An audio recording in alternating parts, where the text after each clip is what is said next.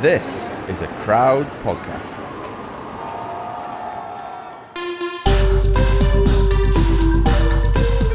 Hello, I'm Geraint Thomas, And I'm Tom Fordyce. and you've just entered the Geraint Thomas Cycling Club. Brought to you by Zwift, the indoor cycling app.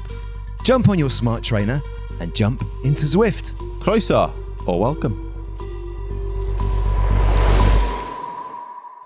So, Geraint, your globe trotting at the start of 2023 carries on. So, you've done Tour Down Under in Adelaide, you spent some time in New Zealand, and you're in Los Angeles now. So, first of all, how was your final week in New Zealand? Yeah, it was wet. It was nice down south, and then we flew up to North Island because, yeah, we had these, yeah, wanted to see more, and I'd so I had all these things booked for stuff for us to do and that, and um, still managed to train well, but yeah, well, as soon as we got to North Island, um, we were staying in Airbnb, and the woman messaged us saying, "There's a red weather warning for rain, so um, yeah, if you need to stay another day, then you know we can sort something out. You know, we don't have to pay full price, whatever." And then we looked into it more, and it's like, yeah, if, if you're staying in Rotorua near water, probably best to get out of there if you can. And we were just like, holy moly, what's happening?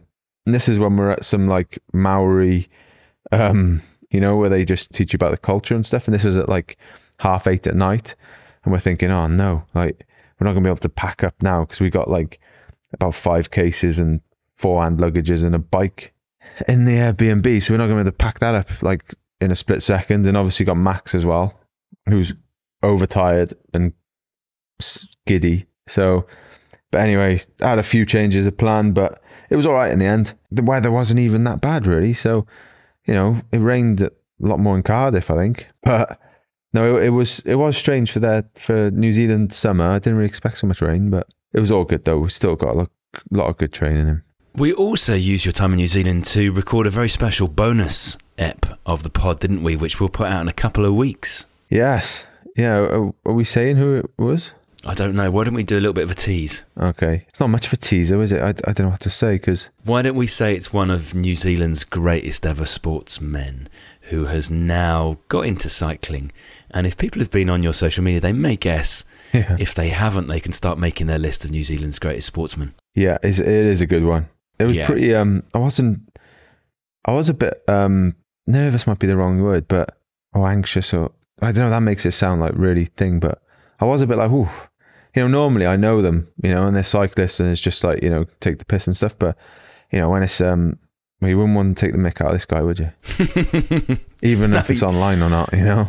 no, you wouldn't. You wouldn't. He's a big, strong man. Uh, talking of big, strong men, um, good timing for our guest today because the Six Nations has started. Before we get today's guest on, how are you feeling about the Gatland era part deux? you optimistic for Wales? Yeah, you know, and not everyone's not just talking about you know Pivac and how bad Wales are, blah blah blah. Everyone's, you know, they're still going to be training and working hundred percent, but now the whole narrative, so to speak, around them is a lot more upbeat. So I think that's going to be great for the boys. All right, should we get him on? Took your line there. Never said that.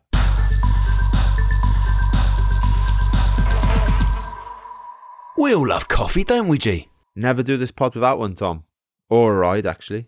Yeah, there is nothing better than a quick coffee for a cold winter ride or before hopping on Zwift. So, I know we'll both be delighted with the next sponsor of this podcast, Origin Coffee. Also, there is a cheeky discount code we've got for all our listeners. Origin Coffee are one of the leading brands on the coffee scene, and they get just how much cyclists love coffee. And get this, Tom. Origin's director of coffee, Freda, is a three times UK Cup tasting champion. Not once, Geraint, not twice, but three times. That is pretty impressive. Would you like another great fact? All online orders are roasted and shipped the very same day. Super speedy, just how we like it on this podcast. They also have a rewards program, so customers like you and me can earn points and get cash back every time we shop online. So why not try one of their delicious espresso blends or an interesting single origin coffee? There are so many profiles to try, and all the coffee comes in home compostable bags. So if you want to order some Origin coffee and get a massive 30% off, just go to origincoffee.co.uk and use the code GTCC30 at checkout. That's the code GTCC30 at checkout. Go and get yours today. Enjoy!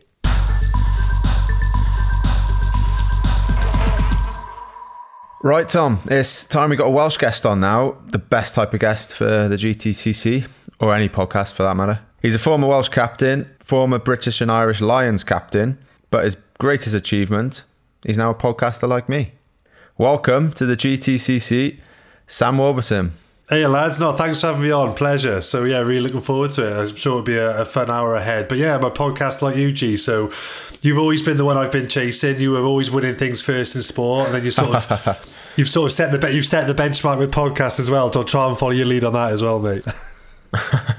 well, you stopped before me though, didn't you? Because I remember uh, jumping straight into it. The day you retired was um, the day that I won my first road stage in the tour up La Rosière. Took the yellow jersey was the day you announced your retirement. I'm pretty sure. Yeah, it's mad to you because um, well, I'm now 30. I'm 34 next month in October, and and it's still strange because say obviously everyone always talks about. I say everyone, the, the people who do mention us, us as you know, you, me, and and Gareth. Um, and like you, you know, Gareth's obviously my age, still going. You're a few years older, still going. I'm like flipping heck, like you boys are almost going to have another whole half of your careers while I've sort of just been sitting on the side eating Maltesers and just chilling out, doing, not doing much. You know, you boys still at the elite level. So I, I, I admire God, I admire how you how you keep going and keep that from a mental perspective as well. So no, good on you, mate. It's a hell of a shift you've been putting in so far. Yeah, it's taking its toll now though. I'm starting to get a few grey hairs, a lot more grey hairs. I mean, mate, look at my, but, look uh, my chin. Have you seen my chin? yeah, and that's not playing. That's kids, I think. no, I think uh, rugby is a completely different sport, mind, isn't it?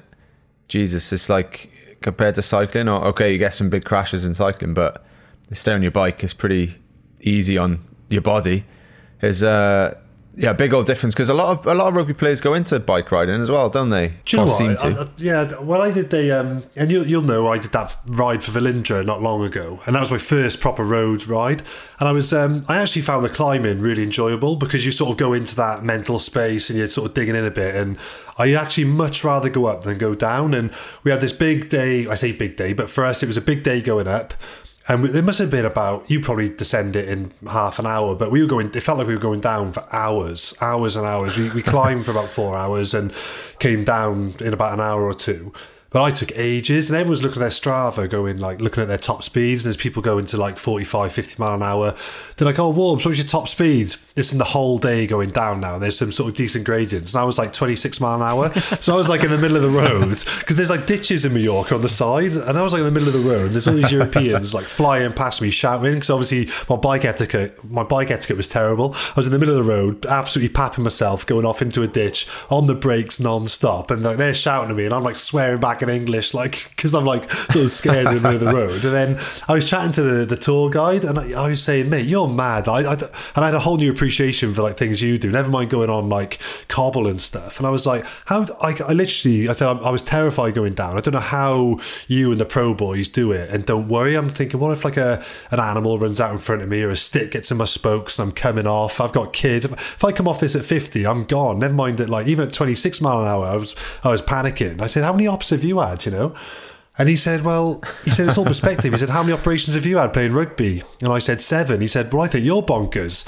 And I was like, Yeah, I, yeah touche. I kind of, I know what you mean, sort of thing. Because I think, well, I'd, I actually find it, I'm much more comfortable running into 18 stone blokes than going downhill on a bike at 50 mile an hour. That terrifies me. So I guess it's all perspective what you used to. But yeah, that was um, that was an eye opener for me, to be fair, that charity ride. So yeah, they are, you're right, very different sports. Both, I think, very, both dangerous. Not that it's a competition of what's more dangerous. Both, both dangerous, but very daring at the same time. Yeah, so on that ride, where did you go? Did, you did Sa Calobra, didn't you? See, I, yeah, we did Sa Calobra. I, I loved it. So we went up some people obviously didn't do it. They like because you got it's a bit of a it's a good climb to get up there. To be fair, you got to climb a mm. fair way to get up.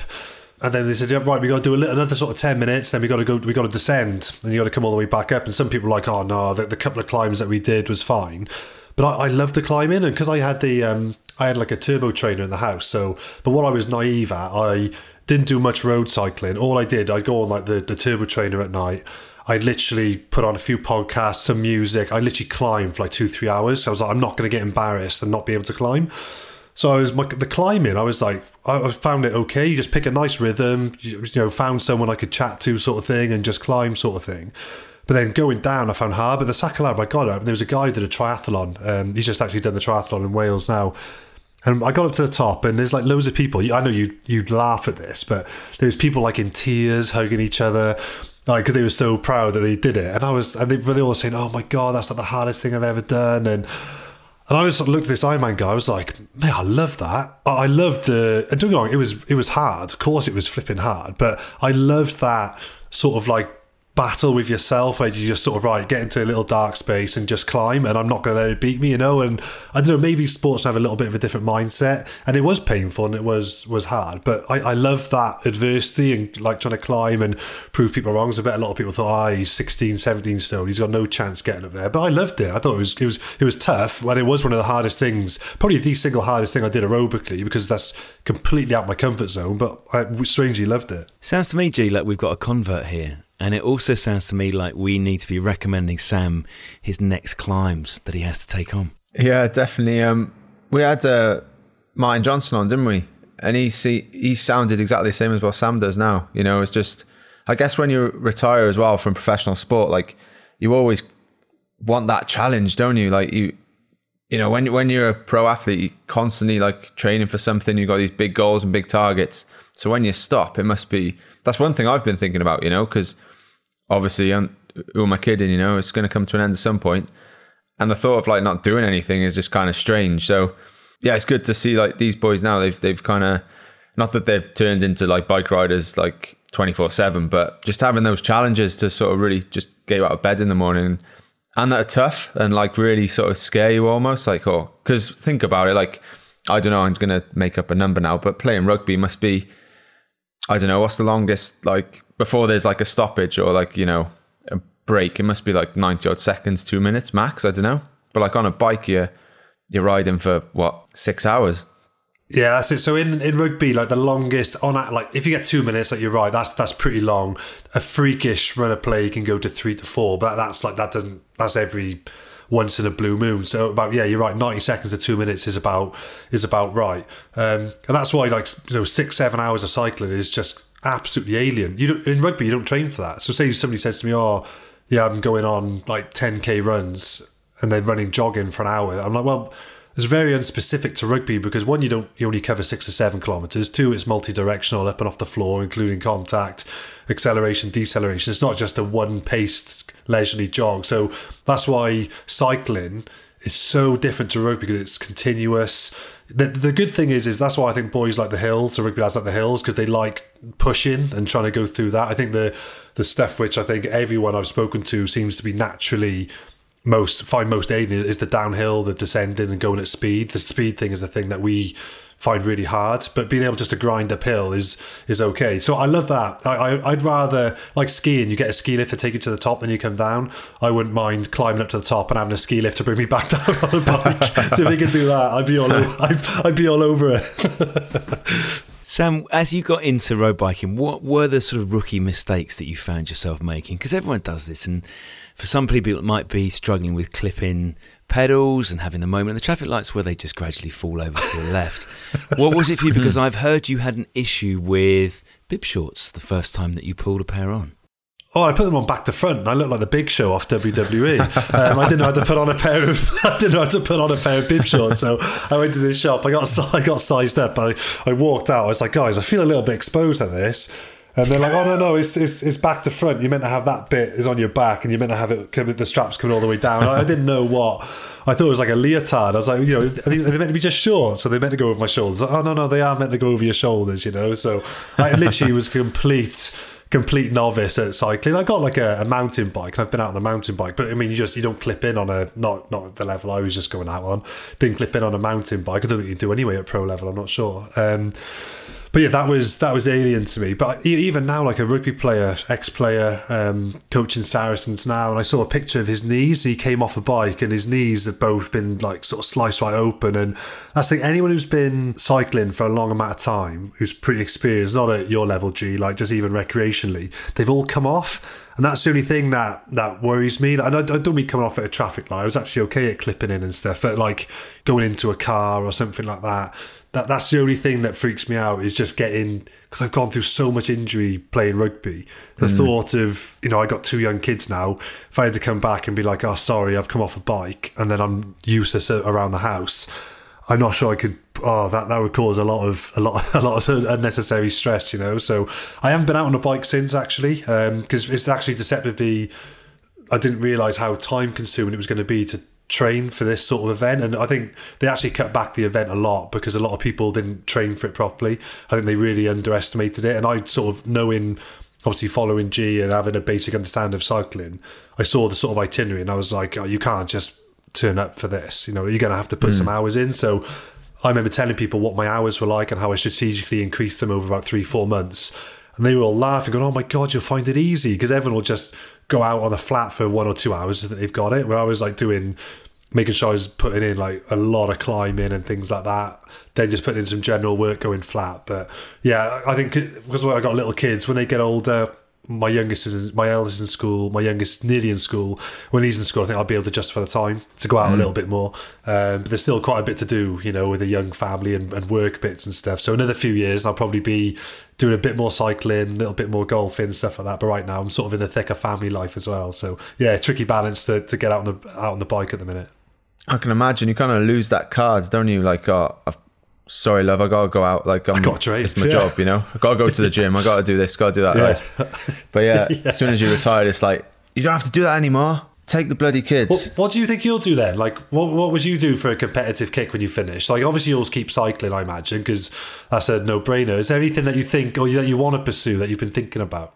Uh, well, I've said I want to do an Ironman. Um, so Do 100% I'm going to do that. Yeah, yeah. But also, we had Lowri Morgan on the podcast who, um, she's just unbelievable. She does all this um, ultra running stuff, ultra marathon things. And wow, she said she was talking about the Dragon Back. I don't know if you heard of that. It's from like North Wales Oh, I've heard about that. Yeah. over five days. Like, that's like bonkers. But um, that's also thinking, oh, yeah, maybe that would be quite cool. But um, definitely an Ironman though. But other than that, pff, around that, I don't know. What you, what you like a running? I haven't ran for for well, since I was in school, so it's a long time now, isn't it? Because I was chatting to George. You obviously know, obviously know George North well, and he said he went running with Becky when she finished cycling. Becky James, who obviously you know well Yeah. from cycling, and he said he just burst out laughing because she couldn't, she couldn't really run properly because she's obviously been on a bike. And he was like, I remember I was with her. He was like, Becky, show Sammy your run. She's like, Shut up, George, you know, and she wouldn't run. But like, obviously now she she can run and she's more normal. Have you been out on a run, or does it? Because obviously, like, there's no need for you to go running. It's not like you're off season. They say, oh, gee, go for a run to sort of keep your cardio going. I guess you just jump on a bike, wouldn't you? There's no reason for you to run, or do you do a little bit in between? Yeah, sometimes some Octobers I have this grand plan, like oh, I'm gonna do some, get into my running this winter, you know, and in the off season keep a bit of the weight off. Because for me, as soon as I stop, boom, it just piles on, you know. Um, nothing to do with the beer and all that. I'm right because you mentioned about doing the um, what was it, the Cardiff half before, wouldn't it? You because that, and that was hmm. sort of good timing in the sort of October half season. That would be quite a good little sort of challenge to sort of gradually break you into the Ironmans as well. Yeah, definitely. Yeah, I think so. When I, well, when it's all confirmed, when I decide what I'm going to do, you know, how many more years, I can actually start, you know, getting a bit more of a plan together how I'm going to do it. But because I say like I say now, like oh, I just want to do an Ironman just to do one, you know, and enjoy it and just you know ride around. But I'm sure once you start training for it, you'll start like start chasing times when you're like looking at splits, like oh, if I just run a bit quicker Yeah, here, yeah. swim a bit quicker there. But um, yeah, we'll see how that goes. Like. So, G, if Sam were to be an elite rider, can we choose a discipline for him? Do you think he would be best uh, concentrating maybe on track, like short, explosive stuff? Is he going to be a one day racer on the road, a Grand Tour contender, maybe a mountain biker? What do you think? Um, but I definitely go more sprint orientated on the track and stuff, maybe. But I think out of all the rugby boys, actually maybe not all of them. You know, someone like Shane Williams is pretty handy, and he like he does Ironman, doesn't he? He quite a few actually. Yeah, but, yeah, he's good. Um, good aerobically as well. Yeah, yeah. But I don't know. I think you know someone like Sam, like if he you know committed to it and wasn't too worried about the whole um, crashing aspect, you know, one day classics. You know, I think you know he's he wouldn't be. You know, we, we all know like from his playing days, he loves to just get stuck in and just smash people. Like, that's half the battle in the in those cobble races is positioning and fighting for position and that. So yeah, So I'd be rubbish at the endurance stuff. Like I said, I think that, like you said, the track stuff I'd probably enjoy a bit because I was that sort of kid when I was growing up. Like you know, you know you remember what it's like, Geraint. You go to the athletics meets and stuff when you're in school, and I'd be doing the like um, uh, pentathlon, like the sort of you know the, the half decathlon, and I was always really good. I was always really good at like the sprint events, the high jump. I could throw a discus, a shot put, like whatever you wanted, because I was quite explosive. And I'd always be in the running, going into the 800 meters or the 1500 meters. And I do the 1500 meters, and I'd end up outside the top 10 because I just I just crashed because I wasn't aerobically blessed. So yeah, I'm very much sort of like down. You know, you got a continuum. You got one end of the continuum is aerobic, which is obviously like you know your Tour de France and stuff like that. You got the other end, which is obviously like your sprint cycling. You know, I'm probably quite far down the continuum towards the sprint end. You know, so aerobically, I've always had to work really hard. Well, there is, luckily, Sam, there is a velodrome relatively close to your, your home city. Um, and I know, Geraint, you've got a couple of connections there. especially now it's been re- rebranded Geraint Thomas Nas- National Cycling. Hang on, let me start that again. Geraint Thomas National Velodrome Wales.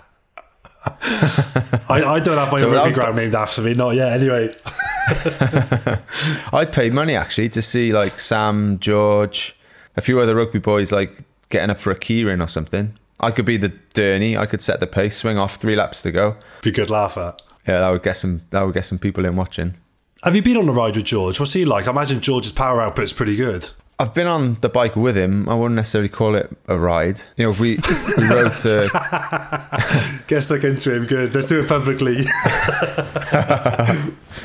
He wasn't too bad to be fair, but we we rode to uh, Cowbridge, just had a beer and rode home. Um, it was with my, with my father-in-law as well. To be fair, George was all right. It was my father-in-law that was slowing us up. He was he was in a similar boat to you actually, Sam. He was he wanted to do Alpe d'Huez after I went up there in 2018, and with COVID it's been delayed and stuff, and we happened to do it this year.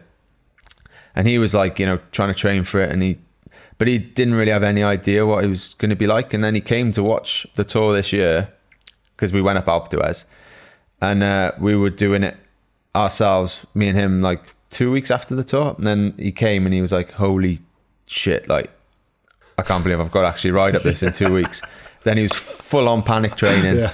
and uh, yeah, he grovelled a bit for like it took him about two hours. And, uh, oh, savage. That's a long one. oh yeah, well. In the race, it took us 39 minutes, so we could have done it three times and had a coffee and still would have been quicker than him. But and I like to tell him that on a daily basis. I heard, I, I heard that on the. Um, so, what, how much? Because when we did the Sa Calobra one, we we all like we all finished it, and somebody said, "Oh yeah, like you lads would do that in yeah around like twenty five minutes or something." Like, so, I'm not sure what the time was, but literally just blitzed everyone. I, I, I was thinking George maybe more on the sort of velodrome. I, I don't know if you obviously haven't seen him on there. I imagine he'd be more good at just the sort of sprint stuff, you know, because his legs are enormous. He obviously could put a lot of force to those pedals, but yeah, I don't think he'd be too good at the uphill stuff. Yeah. He's too big. He's massive. Yeah, he's kind of he's okay like around the Vale, you know, because it's only thirty odd second little blitz up a climb in it. But um, no, it is bonkers though when you see you boys like in the flesh, because you know, like it's like anything in it on TV. It looks like it looks obviously hard and brutal, but when you actually see you guys like in real life, and it's like, man, I could not imagine running at one of you guys. Snap. but that, that, I think it's funny because it's I think it's exactly the same because when like say and you, you won't know but say like when I was playing and uh, even coaching and stuff. And like say either you're on in a race in the team room and all the boys are just like like no one even even though you're playing you're at the top of your sport in rugby no one even pretends they could come anywhere near close. Everyone's just like oh my days how fit. That's just unreal. Because it looks like you can tell you can tell even when you're going uphill it's like that's my sprint, but you could you've always got like a real there's like a big gradient going on. You look like you're just powering up it, and we're thinking, look how quick the bike's going. If that was us, we would literally be chugging along like a slug at two mile an hour, you know. And so I think there's that appreciation for both, you know. And I think I'm sure cyclists look at you know you just think, oh, imagine if you just got parachuted into the Principality on like the 50th minute during a Wales England game. You think, what? This is crazy that if someone did, like you said, if someone did exactly the same to us and parachuted us in and just dropped us on a on a climb in the middle of one of the one of your longer races, you know, you'd be like an absolute fish out of water, you know. So I think it's nice that I think when you have when you do play sports, you don't go alpha and think, yeah, I could do that. You you do have an appreciation and understanding for what the other sportsman's going through because you just know the amount of hours training, all the things that people don't see, what it takes to be able to turn up and get to that level. You know, it's not just something that you just do turn up on a whim. And people do who do, I think, these charity rides who turn up and just think they can just wing it. They get humbled very quickly, and normally within the first few hours. They, you know, it's not even like a few days, a few hours. They just. Remember there's a lot of guys going, "Oh my god, I, I can't do this. I'm gonna have to pull out," you know, and we have to scale back what we're doing. So I think, yeah, I think unless you actually do it, I would recommend people if you are a well, obviously they are if they're listening to this, but you know anyone that any new listeners like give it a go because you will soon have a whole new appreciation for the sport big time you know? Sam, I think we need to flip this one round, having asked Geraint what sort of rider you would be. Uh, Geraint has told me on multiple occasions that he fancies himself as an elusive number 10, very much Oh, in, the sort of cla- yeah, the- in the classic Welsh mould of sort of Phil Bennett.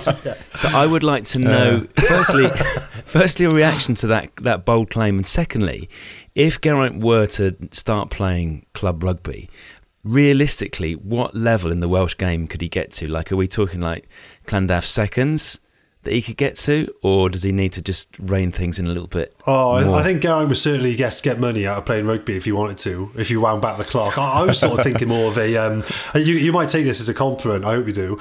Um, I was thinking more of like um, mould you into like a Louis Rees-Zammit because I was imagining like when you're on the wing because you've got to be so fit to be back three. The fittest players now are back three, back three and nines. They, they're your fittest players. I think Geraint would be wasted at nine. Um, so I was thinking winger because the thing wingers got to do now, they're just relentlessly chasing high balls, running back, covering the backfield. So you've got to be incredibly fit and you've got to be able to repeat high speed efforts a lot, you know. So I think that repeatability would just be that's probably the hardest thing to train into a rugby player. That that's something that obviously G would just get at the click of her fingers. Could just repeat high speed efforts just non stop because of your sort of anaerobic and aerobic base. So I was thinking like on the wing, but I mean, if you want to go 10, I'll, I'll back you at 10. I, I don't know your handling skills are like, see. I know you have the athleticism for the wing, but I didn't know what your catch and pass would be like as a 10 or your kick, to be honest. So um, did you play a little bit when you were in Whitchurch or not? A little bit. I've got it all, mate. I can catch, kick. You know, I can just whatever you want. I got it. Seven? I'll leave that stuff to you guys. Like, but I, I like to just call the shots. You're not you know. ugly enough to play seven. But yeah, that's that's yeah. The, the only problem with that, I, I get the whole running and stuff, and you know backing it up and being fit and that. But as soon as I got the ball, I'd be in trouble then. Run up Well, and that's a good down with 10. chasing You can pass it as often as you like. So that's, Yeah, exactly, That's on your yeah. job. You just ship it on.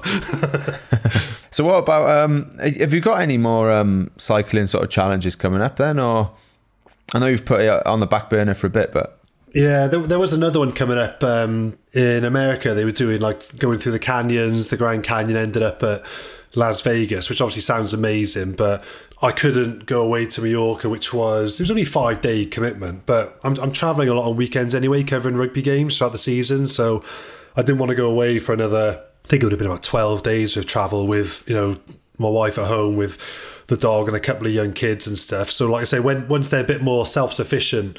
I think I'll probably be able to commit to a few more, you know. So, uh, but I actually love the the social side of it. I'm quite um, I don't know what you're like. I'm quite uh, I'm, I'm very much an introvert, quite a quiet, insular guy. And I thought going on a cycle charity ride, I'd be would be a bit like a fish out of water. Like, you know, I'm not very sociable, but I actually loved the. You know, I met some people there who still texting, you know, regularly, got on with really well, like made new friends. And it sounds strange because I know some listeners think, well, you're 33, you're not too old to make new friends. But you think like, oh, well, I got my friends from sport, I've got my friends from school. Um, you know, I don't, yeah, I kind of got my friendship group sorted without without sounding arrogant. You know, you just don't think your life's going to sort of spin off. Then you sort of meet a few really interesting, nice people and stay in touch, you know. So I actually really enjoyed the social side of it, which really surprised me because I'm not like that at all. You know, I'm very insular kind of guy. Um, so I actually love that. So that's the bit I was most daunted about actually. The the physical challenge of it excites me, even though I'm not. I'm not. I wouldn't say I'm a good cyclist. I'm saying all this. I'm, I'm not good, but I, I enjoy it, which is the main thing, you know. So I, I enjoy the challenge of getting out, but the social side of it is actually great as well. And I didn't realize how much I'd enjoy that. So there will be one coming up again soon. I'm, you know, like yourself, I'm patron for Velindre Cancer Hospice in Cardiff. Um, so it's nice to know that you know a few hundred thousand goes towards a charity as well, and, and genuinely help save lives. So yeah, I imagine a year or two's time, then I'll be back on the horse and probably doing a more significant challenge. well, before that then we'll have to get you and George down to the Geraint Thomas National Velodrome in Wales, and we'll uh, do something down Do you there. know, eh, what? that'd be good. We get some we get some cool stuff down there. It'd be good. Definitely, yeah. Sam, can you remember what it was like when Geraint won the tour? I suppose because it did coincide with your retirement, maybe your head was full of other stuff, but can you remember how it felt as a Welshman seeing a Welshman win the tour? Oh god, it was everywhere. Like uh, the thing is, when you're playing at rugby, and I'm sure Geraint, without being patronised, it might be a little bit like this now because for for you, I mean, because when you when you're competing in sport, and I I think this now. I watch Six Nations and.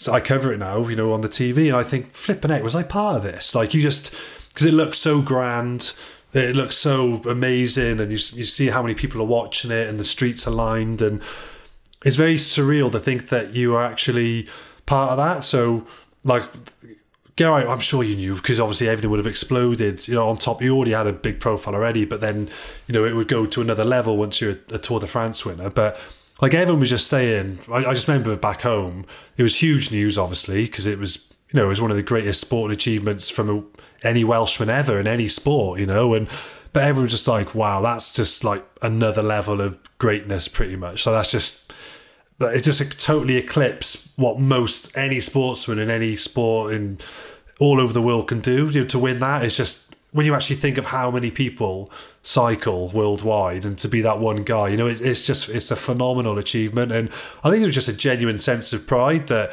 somebody from Wales has actually been able to do that, you know, and it sort of leads the way and it's inspiring for a younger generation, and it's just has the knock on effect is is massive. So I don't know. I, I think maybe I said this to players when I speak to rugby boys. I'm like, you don't really appreciate your impact until you retire. And say when when Geraint retires now, it'll send in, in a positive way. It'll it'll send shockwaves throughout obviously the UK because you've represented you know Great Britain and the Olympics and all that and. But it'll send shockwaves immensely through the UK and through Wales because you don't realise what your influence has been on people until you suddenly take a step back and that bubble has suddenly been burst around you and you actually then you're just more aware of what's going on it's mad so i'm actually looking forward not to your career ending i'm looking forward to when you do announce your retirement the amount of messages you'll receive will be you will be you won't be able to comprehend how many people will get in touch. It's just such a lovely feeling to realise, God, you've put all this effort in and it is actually appreciated, you know. So I hope you go on for another 10 years, but when the time does come, yeah, I think you'll be surprisingly overwhelmed with the amount of love that you'll get from people in Wales because, yeah, it's obviously an amazing achievement. Yeah, it's true that because I think as a as a well any athlete, but especially in, in bike riding, like even the tour, there's there's always another race like in a couple of weeks' time, and it's sort of the the the circus continues, so to speak, you know, and you always have to get back on that wagon and just go to the next race and you know whatever, and you never have time to really stop and reflect. But um, but does that mean you know like you've obviously stopped now and retired, but would you like do anything differently or see things slightly differently when you're actually playing? Yeah, it's a good question actually because I remember when um, when we won in 2012, and you know you'll remember it being a rugby fan. We we, we beat England in 2012 in Twickenham, and we won the Triple Crown, um, which is the first. I think it was the first time we won the Triple Crown in Twickenham ever. And uh, then we went on to win the Grand Slam. And I remember in the changing room after the Triple Crown, Ryan Jones, who was the previous captain, he was chatting to myself and a few of the other players who were playing alongside me because we were all pretty young back then. We were like young twenties. So boys, like you got to enjoy this because this this doesn't happen often. Like this is, and then we beat them obviously you know, the, the year after at home by a record margin, thirty points to three. And he was like, lads, I'm you, like this little 12, 24 month journey that we're on now is freaky. Like.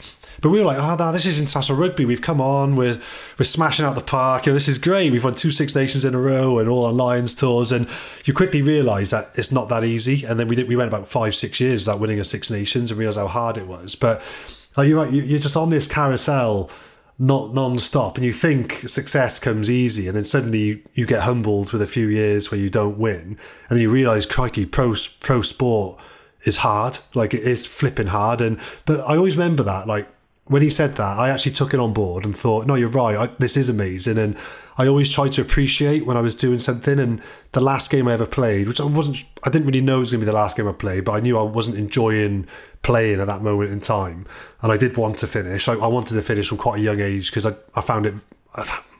Sounds really ungrateful to say I didn't enjoy it, but there's a lot I didn't enjoy. Um, and I was standing at the halfway line, you know, obviously captain the Lions. It's the third test against the All Blacks. We were in Eden Park, and they got the extra stands there. It's like sixty-five thousand. God knows how many million are watching at home. And they were doing the haka, and I was standing there as captain of the Lions. I remember just watching across the haka thinking, "Wow, this is." Because it felt like you know, it's like, gee, like it felt like it sounds a long time ago, but it didn't feel long ago. We were just walking through the corridors of Whitchurch High School as a kid and aspiring to be these sort of athletes. And I was there just looking at, thinking, "Wow, this is this is it." You know, Lions in Eden Park in Auckland, final test, winner takes all. Like, oh wow! I was really proud of myself. You know, for the first time, I probably actually managed to take a step back, even in that pressure cooker, to be like, "Shit, this is amazing." You know, and I think that's why I was sort of I was happy to finish because I was like, right, I've done it all. I've done it all. I, I don't have to put my family through it anymore. I don't have to put my body through it anymore.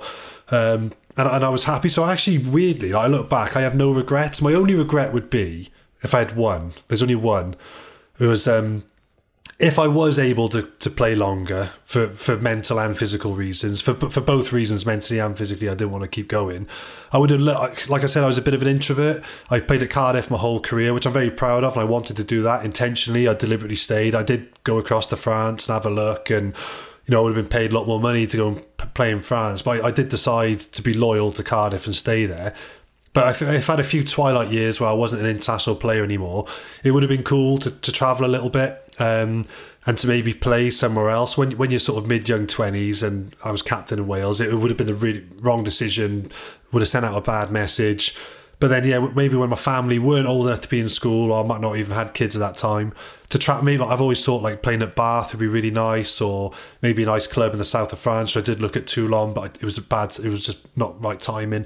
That's my only regret. But then I never got to that point because obviously I finished before that. So I kind of look back satisfied. And the good thing is, it's been five years now since I played, and I haven't actually got a regret. And even the first year I retired, I was walking the dog up the Wenallt by me. And um, I can see the stadium, the Principality Stadium in the distance from, from my house. And I turned around, I looked back at it, and I was covering the game for BBC that, that afternoon. So I just had my dog walk before I was going to fly into the stadium and I'd only been retired a year, and Wales were going for a Grand Slam decider, which they did eventually win against Ireland. And I was sat on this bench, I looked back and I looked at the stage and I thought, if someone said they could parachute me in now and I'll play and I'll be part of a Grand Slam decider, or I could just stay here, walk the dog, and just cover the game later on BBC, what would I do? I, just, I had this like sort of internal conversation with myself, and I went, I'd stay here. I'd stay here and I'd be with the dog. I don't want to be involved. And I, I've just known from the day I finished it was the right thing. Like I think some players finish and they really badly regret it, and they keep talking about how good they were and they missed the game, and it's, and it's painfully obvious, and they struggle mentally from that. But I've never had that struggle, so I've always been satisfied. So yeah, it's a good question, but I actually don't have any regrets, which is why I think I'm so happy in retirement and so content is because yeah i did what i wanted to do and i finished on my terms which is nice just one thing that you know, like with, I get it sometimes. You know, when it's just stress, like there's you you you you're rocking up to a tour stage. You know, it's a race you prepared for for a year. You've been thinking about it the whole time, and it's raining. You know, it's going to be a bit windy. It's going to be stressful. Like you can do everything like right, but you can still get taken out by someone else. You know, luck has to kind of be on your side a bit, and that build up to it is just horrible and sometimes you can have that little devil on your shoulder you know like for that 10 15 minute you might have a bad sort of period and you're just kind of like but once you get into it you're you're good. Like it's almost like that computer as steve peters used to say you know the computer in your brain sort of takes over and it's automatic and you just love it and you do it. But then in um then after the tour you do some other races tour denmark no disrespect to tour denmark but hundred odd k to go, and there's all these Danish Vikings like fighting, boxing on with you for every millimeter of the road, and you're like, boys, it's like hundred k to go. Like nothing's gonna happen. Like we don't have to race like this.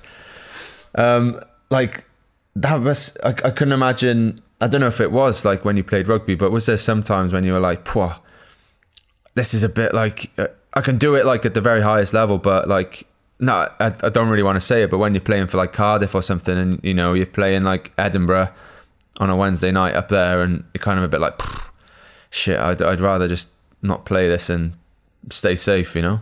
Sure, it's not. it- yeah, it's nice when you hear people like yourself say that. And I was, I know you've spoken to Martin Johnson on this pod as well, and I was chatting to Martin Johnson about it, and he was the same. He used to hate like the last meal before we go out and play, like because the nervous energy was horrible. And I wake up on a match day. For anyone I played, really, but obviously heightened at international and Lions level. As soon as your eyes eyelids open, I'm like shit match day, and I, it would just be full of nerves, anxiety. But just as you said as well, which is, is strange, because I say, why am I feeling like this? Because I have, I'm, I'm so nervous and anxious before every game I play. But I haven't been nervous or anxious for a single minute of any game I've played. When the whistle goes, then I'm playing. I'm in. Like I say, that that computer's on, and I'm just like, I love it, and I, I love that physical confrontation, c- competition, adversity. But I, I love like this. That's amazing. I love that. I wish I could just get to that point in the click of a fingers. So the competition is is the awesome bit. But when you play, say in rugby, you know you can't play too much in an annual year for for safety reasons. So you might play on a big big year. I mean, it can go up to forty, but I would only ever play up to maybe 30, 35 games maximum a year. I mean, when you think about it, you times that by two because you're on the field with half time for two hours. That's only like 70 hours of the year maximum. So it's three days. Only three days of the whole year you're actually competing at that level. So I say to people, it's what people see, but it's actually a percentage of what being a rugby player is actually about. So yeah, that, that nervous energy, like it, it goes on for so long, but actually fuels such a small part of of your daily life. But so that's why I, I very much had a love hate relationship with rugby because I'm like, match day is the worst day about playing rugby, but playing the game and winning is the best bit. So the 10% of victory or success outweighs the 90% of adversity like tenfold. You know, that's why you do it. You go through all that because it's worth the success, you know. So yeah, when people say like, "Oh, yeah," and I'm sure you get it, they'd be like, "Oh, you're living the dream," and I'm like, "Well."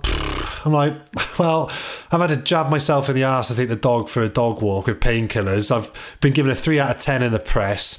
People are saying I should be dropped. I've got a scheduled shoulder op in three months. I go on tour in a month for another two months away from the family. I'm like, I ain't, I'm not living the, I'm not living the dream, mate. Like, it, and then you, like now I've got time to reflect. I look back and I think, oh my God, I was so lucky to do what I did. So yeah, when you're in it, it's hard. You actually just crave a bit of normality. I'll tell you one actually true story, which I told the other day actually to someone in private. They couldn't believe it.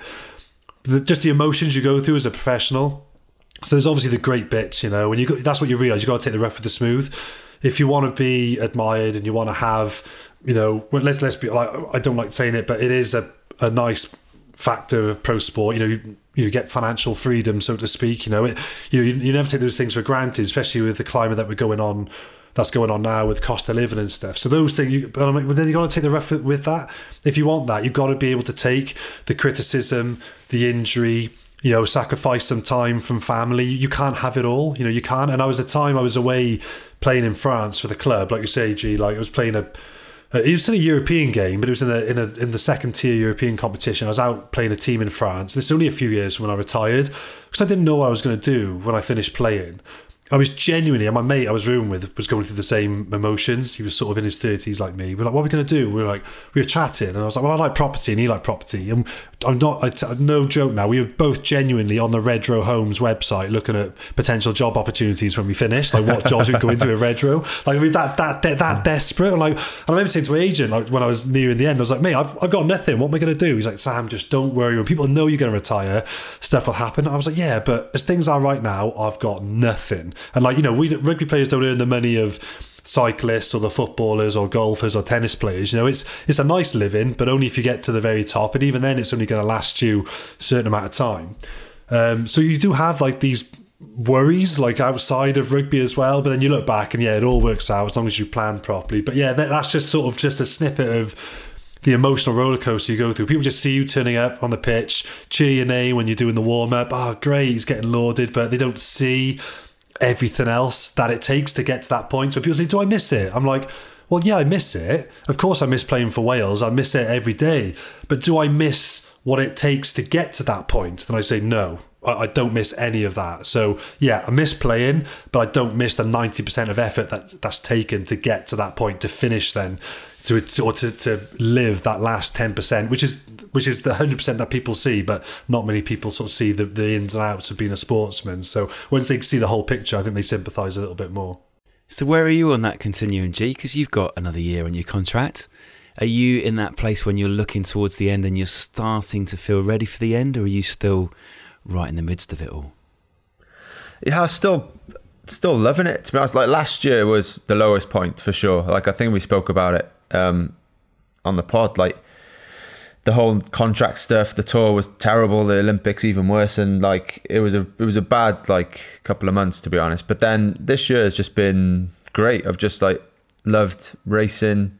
Still enjoy riding my bike, which I think is the main thing. Um, still happy to you know hurt myself and like as in efforts wise, not actually falling off. Like that's although I've been fortunate so far this year, but um, yeah, and I'm still like enjoying all that. Like it's enjoying, you know, there's a lot more younger guys, or maybe I'm just getting older actually, but there's a lot of young guys in the team now. Um, and enjoying like riding with them as well and not telling them what to do and stuff, but just sort of, you know, leading a bit more by example. I'm not one to just sort of like, you know, be loud and talking all the time. But yeah, so yeah, I, the team like Rod Ellingworth, who's sort of um, team manager now. Um, Dave still oversees everything, but he oversees the whole of Ineos Sport now, like Nice football and everything. But yeah, Rod's keen for me to extend and things, but it's just one of those we got to sit down this winter, really decide with Sarah. And um, but uh, you know, next year will be my seventeenth year as a professional, and I am actually looking forward to doing something different. I'm not wishing it away or anything, and I'm not like over it, but the thought of doing something different now is exciting as well because well, it's a long time that, isn't it? It's nice to hear that though, because that's that's the one thing. Like, yeah, that the one there was a time I was in like um towards the end, I was in a team meeting uh, on the pitch, and normally at the end, some of the senior guys might talk about you know what was good and bad in the meeting. You know what we'll do. You know when we come back in in a couple of days' time. I remember that that's normally a meet I might contribute to. Um, or you know, I might say something, but I remember this point I was looking at the grass. I remember just thinking, I got no interest in this at all. Like it was weird. Like it just like like a candle, it just went out, and it was straight. And I knew it was time. That's why it's really nice to hear when you say you still enjoy it. I like I still love covering. I I love covering and watching rugby now, and I love the sport. But I got to a point I just what I don't know why. Still can't put my finger on why. I wanted to stop competing, but knowing like hearing that you still enjoy it and you want to compete, that's the main thing. As long as you still want to and you enjoy competing, then yeah, like keep going because then I think it's the people who say if it was taken away from you now, that's the people I think who, who would struggle more in retirement. I think if if that flame is still there, then like still run with it or excuse the pun, like you still cycle with it, like still yeah. still go. Do you know what I mean? And, and do it and like just like because it, it is a gift if you're still able to do it. You know, from an injury point of view. And so, yeah, it's good to hear that you're still enjoying competing. That's why I don't want to talk ill of rugby and trying to see people, I know you should retire. It's great. Do what I'm doing. I think as long as you're still enjoying it, you can still compete and and and you're healthy. Then yeah, go as long go as long as you can. You know, so it's good to to hear you're still in that frame of mind. Yeah, looking at it the other way as well, though, I'm also mindful I don't want to do one year too many and like be the one who yeah. actually finds like finds out I'm over it and it's March and I'm like shit, I've still got nine months and I'm you know, it's like there's been a lot of guys in teams I've well, I've only been in one team more or less, but there's been a lot of older guys that have come through there in the last year or so, and they're always like moaning and on the bus and stuff. You know, guys that just aren't the best to sort of be around for morale and stuff. So I definitely don't want to turn yeah, into that either. So yeah, yeah. don't want to do one too good many. you recognise that, mm. mate. I'm wise. So Sam, before we finish, tell us about your podcast rather than Geraint's. What are you up to? Okay, I'll do my 30 second elevator pitch. Yeah. Nice. Um, yeah, so no, thanks, Tom. So I'm doing a um, uh, with with you know similar with, with Crowd Network. I'm doing a, a, podcast called Captain. So I'm I'm hosting it, and I'm speaking to various captains from um, all different types of sports: cricket, football, athletics, rugby and just basically it's, it's been really it's been quite therapeutic for me actually just be able to bounce off them and see how they've done things and compare notes. And it's been it's been really good. So that's that's coming out soon as well. Um, so really enjoyed doing that. And it's um, yeah my first venture into the into the podcast world. So really enjoying it.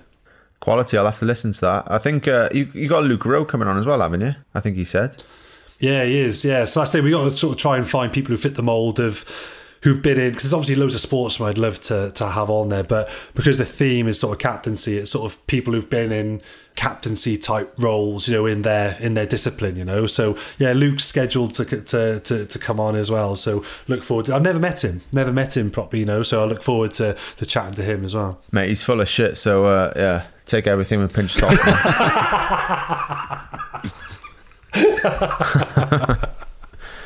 and you can leave that in. You don't have to edit that out, Tom. Yeah. All right. Well, cheers. Thanks for that, Tam. It's been uh, well pleasure. Been great to catch up and uh, yeah, maybe see you down at the um. Oh, is it a Juboraj in Rhiwbina by you? yeah, that's the one, the Juboraj. You can count. You can sort of bank. I'm going to be there once.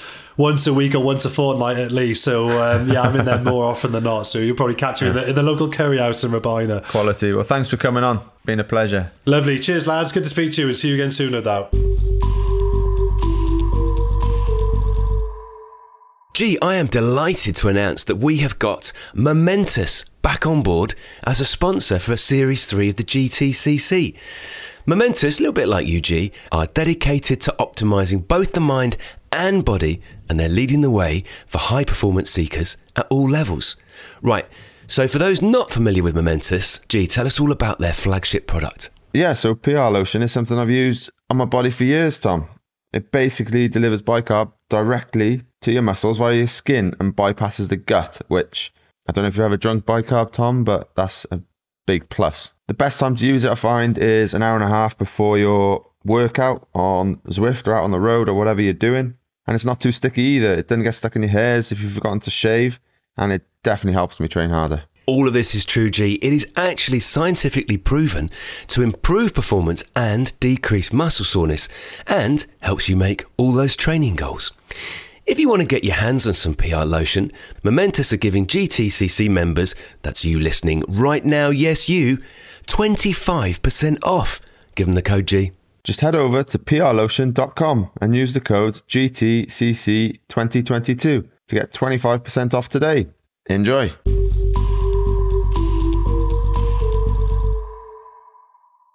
Here at Mindset Win, we want to give you the tools to become better at what you do. Taking inspiration and wisdom from our guests, we will hear stories, strategies, tips, and tricks. Told by leading names in sport and beyond. Who know what it takes to get to the very top. There will be two episodes each week packed with amazing stories and practical takeaways for us all to follow. Search for Mindset Win on YouTube and on your favorite podcast app. Tom, Zwift are back for their third season sponsoring the GTCC. Which means our Wednesday 6 pm group rides continue. Exactly. Just hop on your trainer, open up the Zwift app, and join the group ride. You get to ride alongside us, all our club members, and wear the in game GTCC jersey. And if you're new to Zwift, just go to Zwift.com to start your free trial today. During this season of the pod, we're going to be walking you through all the new stuff we've been trying out on the app. Just think of us as your testing team. So, Chairman Tom, what have you been trying this week? This week, G, I've been having a go at some dynamic workouts. These use Zwift's terrain to train, so you can hit sprints, smash climbs, and put out steady efforts on the flat, just like you might be used to doing in real life, just without the stop signs, the traffic, the headwinds, or the fear of blowing up half an hour from home with no food left. It's basically like riding your bike just like you would before indoor trainers. And that to me is pure magic. So, if training plans or set intervals are too boring, too intimidating, or maybe just not your thing, go and give dynamic workouts a go this week. Right, Chairman Tom, what's the first item on the agenda today? Yeah, well, Geraint, I've been very busy. I am on a recruitment drive at the moment as chairman. We are reopening applications for our listeners to become GTCC road captains. We appointed over 65 of you, I think, last season, but there is always room for more. So here's the plan. We want passionate riders who love organising meetups and feel able to lead in person group rides in their local areas. We have some amazing regular rides in the likes of Herefordshire and Worcestershire, but we would love to expand this. So, if you're interested, either fill out the form on our Facebook group or email gtcc at crowdnetwork.co.uk and producer Louise will send you the form. Go on, you know you want to. Tom, I've also got an email from Matt Williams. Yeah, yeah, yeah. So you might remember that Matt posted a picture in the GTCC Facebook group of him in his full, beautiful GTCC kit in what he claimed was the steepest velodrome in Europe. Well, gee, we have found out which one it was. It was, in fact, in Geneva, in Switzerland, which I think we got close to, didn't we? Matt has emailed to say, G was spot on in that it is only 166.66 metres long. And that's exactly why the banks are so steep. Matt continues. Now, according to Wikipedia, it is a whopping 56 degrees compared with Calshot, which we mentioned, 45 degrees, and the very shallow Geraint Thomas National Velodrome of Wales is 42 degrees. Uh, Matt goes on to say, clearly there is only one way to find out, and that is for Tom and G to come and settle the next round of their sporting challenge out here, as I'm sure they'll be passing through at some point. I'm always happy to host them for a jam cheese and ham sandwich. Um, I feel feel Matt like this challenge is slightly stacked towards the professional cyclist who has won two Olympic gold medals on the track. Uh, yeah, quite possibly. Um, but the jam, ham, and cheese sandwich is what sold it for me. We should go for, just for that. What are we going to call it? A CJH. CJH. Yeah, that that works. A CJH, a half a CJH, two halves of a CJH, because we're having open sandwiches as well, aren't we, Tom? Half sandwiches. Of course we are, yeah, because we're half Danish Yeah. now. Um, but yeah, okay, yeah, I, I agree with what you said there. Um, although I, I am still, I would dispute the 45 degrees of Calshot and 40, 42 in the Geraint Thomas National Velodrome Wales. I'm still not. 42 sounds okay, but for because we actually ran around Calshot when we were kids, like up on the blue, and it was bloody steep. and we've done it in Manchester as well, and it seems a lot steeper than just three degrees difference. But I don't know, maybe you know, adolescence growing. I don't know, your limbs a bit funny. Maybe I just got a different feel for it. I don't know, but Well, Wikipedia is only Wikipedia, G. It's you know, it's not absolutely definitive at all times. So, yeah. Well, I could go on it now, couldn't I, and t- change it technically. well, you could, yeah. There I might go. go. and change it now. Geraint Thomas National Velodrome Wales, 142 degrees, steepest bank in, in the world. We have also, G, had a lovely email in from Simon Bulmer, who is one of our official GTCC domestiques.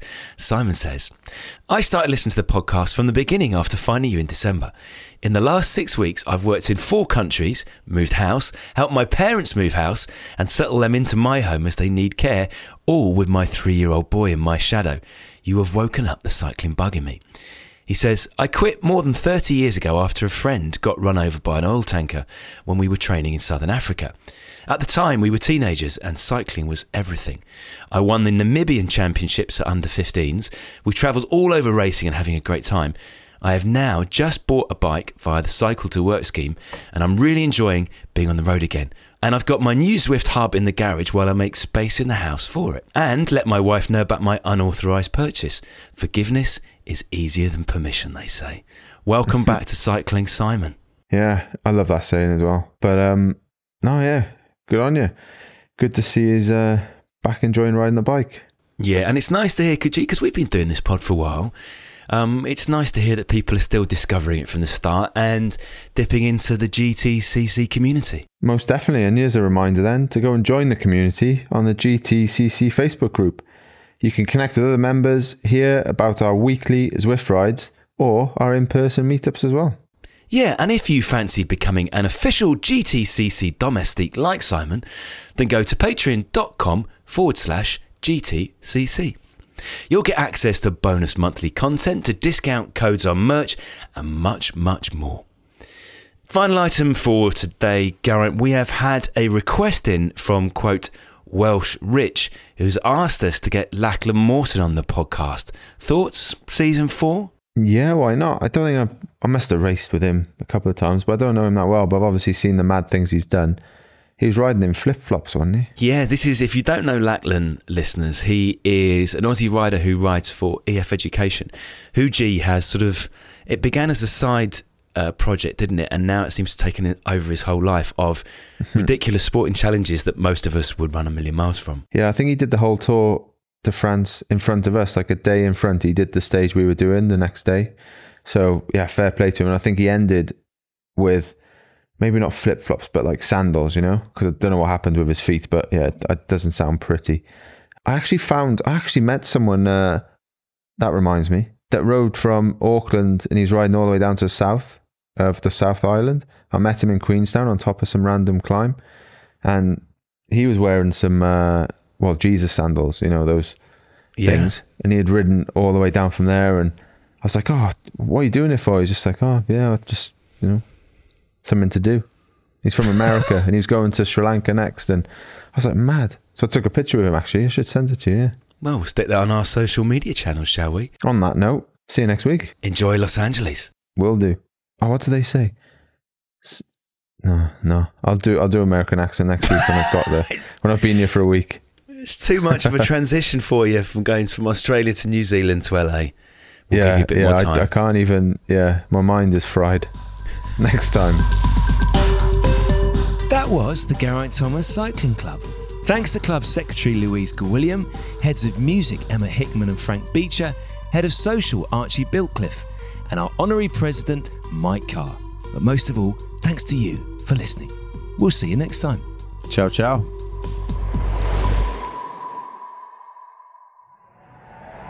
Crowd Network, a place where you belong.